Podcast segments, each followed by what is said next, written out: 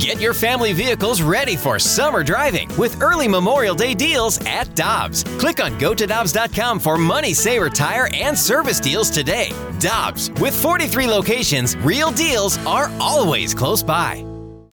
When you need mealtime inspiration, it's worth shopping Kroger, where you'll find over 30,000 mouthwatering choices that excite your inner foodie. And no matter what tasty choice you make, you'll enjoy our everyday low prices, plus extra ways to save, like digital coupons worth over $600 each week. You can also save up to $1 off per gallon at the pump with fuel points. More savings and more inspiring flavors make shopping Kroger worth it every time. Kroger, fresh for everyone. Fuel restrictions apply. Lead anchor from MLB Network, of course, a product of the Lindenwood University and a native of St. Louis. Good morning, sir. How you doing? I'm doing well before anyone gets on social media and they think, oh, Randy Karraker and Greg Amsinger must not be friends anymore. They didn't hang out in Arizona, even though we were there at the same time. We were in the same state for, I think it was less than 24 hours. Yeah and I was trying to make my way to see you, but I had all kinds of crazy Team USA stuff going on. But you know, you know me, Randy. I, I am a loyal character guy, and if I could have, I would have, but. I just couldn't make it work. I know that. I'm, I'm making my way to New York, by the way, this summer so that we can play golf up at your club. Oh, that would be great. Yeah, yes. We're going to do that. Play golf on my dime for a change. You've already taken me out. Play some golf on my dime. Will do. Hey, uh, I want to ask this first, and I know this is really a. Uh, it might be a, a, broad question because we're talking about 30 Major League Baseball teams. But do you think an injury like the one that Edwin Diaz suffered last night will make teams pause about allowing their players to participate in the World Baseball Classic in the future? Well, listen, um, at the end of the day, and by the way, it was awful. Witness what I witnessed last night, what we all saw. I was on the phone with Harold and Dan Plesac and just talking about this. It was crazy to watch. That that injury um, could have happened. I mean, that, that to me, that's the equivalent of like falling down the steps at your house. I mean, you can't put these guys in bubble wrap. It was a wonderful moment for Puerto Rico, uh, for all of them to be jumping up and down, and and it, freak things happen. I mean, injuries are part of life. It, it, it is what it is. Uh, we are all going to be injured before our time on this earth comes to an end. It's just that's just how life ha- works that way. Uh, it wasn't wear and tear on his arm, his elbow didn't blow out. Even if that happened, at the end of the day, we all have to be caretakers. I say we, we that work in the sport of baseball, we have to be caretakers of the game. First and foremost, we have to put our individual uh, needs and aspirations off to the side and go, what's good to grow the game of baseball? The World Baseball Classic is good for the game of baseball. That atmosphere, the Latin America Super Bowl is what they were calling that. That was great for baseball. It was so sad to watch Puerto Rico and their players cry after they beat the Dominican Republic, who was favored to win the whole thing and knock them out of the tournament because of Edwin Diaz's knee. But I, I just do not think that the, the knee jerk reaction to this is, oh, there you go. A superstar got hurt. We got to end this tournament. That's not good for the game. The moment was bad for the Mets. No doubt it was. But we still have to be caretakers of the sport as a whole, and the WBC is good for baseball. Spring training was really supposed to be a chance for Paul DeJong to redeem himself. I think it's safe to say that and fight his way back into this conversation. But we're two weeks out from opening day, and he still has only 13 at bats because of multiple injuries. What do you see his future with the Cardinals and what that means for him going into the season? I think his defensive versatility is going to keep him in the mix. Um, and again, Paul DeJong is a deep thinker, he to me he reminds me so much of Matt Carpenter uh, from the the mentality of hitting perspective. If you talk to both guys, uh, Matt Carpenter got kind of got lost into all of his uh, swing thoughts for a while, and now he's kind of come out of it in the later stages of his career. He actually said in the minor leagues that the pitch clock helped him. He didn't have as much time to try to think what the pitcher was going to set him up with and throw to him. So uh, Paul DeJong still has this ability to hit 30 home runs and play up the middle in the infield. That is always going to be a coveted skill set. Now, will he be the starting shortstop for the St. Louis Cardinals ever again? I don't think so, at least not on a regular basis. But his ability to, to play other positions, I think keeps him in the mix. He's a great clubhouse guy. Everyone loves him. Um, if he's not injured, he's a pretty dependable guy in terms of what you're going to get. Uh, I just think. I, I think he's going through it right now, and he knows he's lost a starting job. Whether or not he can prove that he still has enough to be a starter in this league uh, it remains to be seen. Because I, I think he would probably prefer to be traded, to be sent somewhere else uh, to get a chance. But the way he's swinging the bat right now and his ability to stay on the field, he's not going to have a lot of suitors. One of the reasons that uh, Paul DeJong may not be long for the Cardinals is because of one Masyn Winn. I know he struggled his last couple of games, but what have you seen from him and his potential? I, we don't think he'll be here, obviously, opening day, but is he going to be here sooner than most people thought? I, I've had conversations with all my friends at work. Uh, Dan O'Dowd, the uh, former GM of the Colorado Rockies, is one of my cohorts for the uh, MLB draft he knows all these young prospects as, as well as anyone, as well as the guys from MLB Pipeline like Jim Callis and Jonathan Mayo. And, and he told me this is the kid that that if people in St. Louis wondered why the Cardinals weren't in on Correa or Trea Turner or any of the other shortstops, they believe in what they have, and they think Masyn Winn is going to be a perennial All Star shortstop. Uh, he completely concurs. This is the best infield arm that baseball has seen since Shawon Dunston in the '80s the former number one overall pick with the Chicago Cubs. This is a cannon of a shortstop arm. He'll play that position for a long time. His bat is going to impress. The, the defense, the arm is what got him the, so much attention, but the bat is just blowing the lid off the expectations for Masyn Winn. So he's expecting uh, a kid with a, an upside. He told me this of a Francisco Lindor offensively that that's how good Masyn Winn can be. 20 plus homers, could be a 90 to 100 RBI guy with all of his speed. With the new rules, could steal 30 bags perennially, and he could vie for a Gold Glove at shortstop. That's everything you want. That's everything you want. And if you look at the young talent up and down the board, what the Cardinals are doing, and this is what Dan O'Dowd told me. He said Randy Flores needs to be a GM somewhere. If there is a hot ticket item that if you're looking for a new front office leader, Randy Flores, who's been the scouting director for the Cardinals, who has been p- pointing out all the young players and, and working with his scouts so incredibly well to recognize who they should roll the dice on in the first, second, third rounds, and then develop them properly. The Cardinals just aren't missing. It, it, it, they're so much better at this than everyone else Randy Flores is, is going to have to get an opportunity to be a GM. And according to my guy, Dan O'Dowd, that's going to happen sooner than later. So, Greg, you're telling me that my pick, I picked earlier this week that the Cardinals would win the World Series. You're telling me I'm not crazy in that pick. Well, listen, um, I did the top 100 right now. There's a formula that going into the year, you need five top 100 players to win the World Series. This is what we've learned since starting this show back in 2009. No team won the World Series without having at least five top 100 players going into the year. Cardinals have four. Four made the list.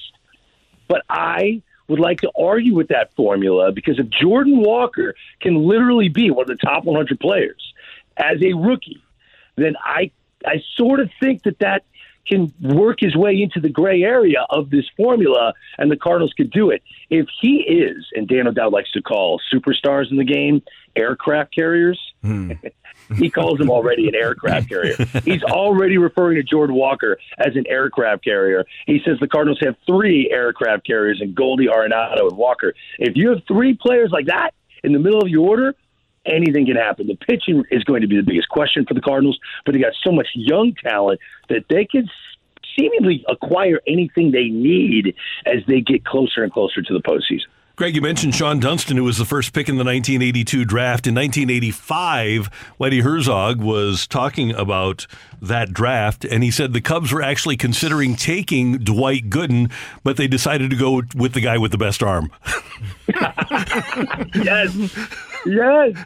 And that's, look, man, I will never forget. My favorite player and like who I emulated myself as as a as a really bad young baseball player that I was. Mm-hmm. Uh, I'm a left-handed first baseman. I thought I was a pretty good defensive first baseman. I didn't hit for a lot of power, but it was it was hard to strike me out. I loved Mark Grace. I loved the way Mark mm-hmm. Grace played first base, and to watch Shawon Dunston get a, a you know a two hopper to short, and then he would crow hop like three or four times, and then throw 108 miles an hour in the dirt And I was always wondering, is, is Mark Grace wearing a cup because Shawon Dunston playing shortstop? I mean, he needed catcher's gear, and he always picked it out of the dirt. It was awesome to watch. But yeah, Shawon Dunston was one of the great talents when he entered the game.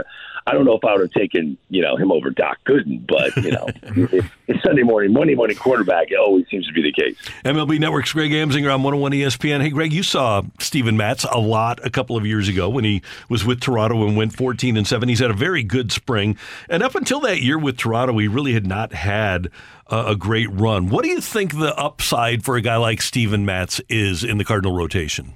He is on the short list of my comeback players of the year in the National League. Uh, if I was going to rank them, I would put Kris Bryant number one. I think he's going to be insanely good for the Colorado Rockies.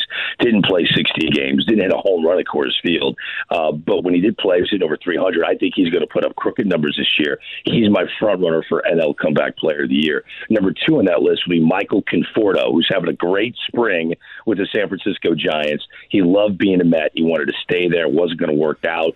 He's got something to prove. All of a sudden, that ballpark is like a bandbox. When did that happen? I mean, Barry Bonds is hitting bombs into the cove. No one else could. Mm-hmm. And now the Giants are like one of the top home run hitting teams in baseball. Conforto's going to enjoy the riches of that. He's going to have a monster year. And I put Steven Matz third. I think Steven Matz is is one of the most overlooked starters right now in the game. And people were wondering you know, after Jose Quintana came over at deal and pitched so well for the Cardinals, why wouldn't the Cardinals?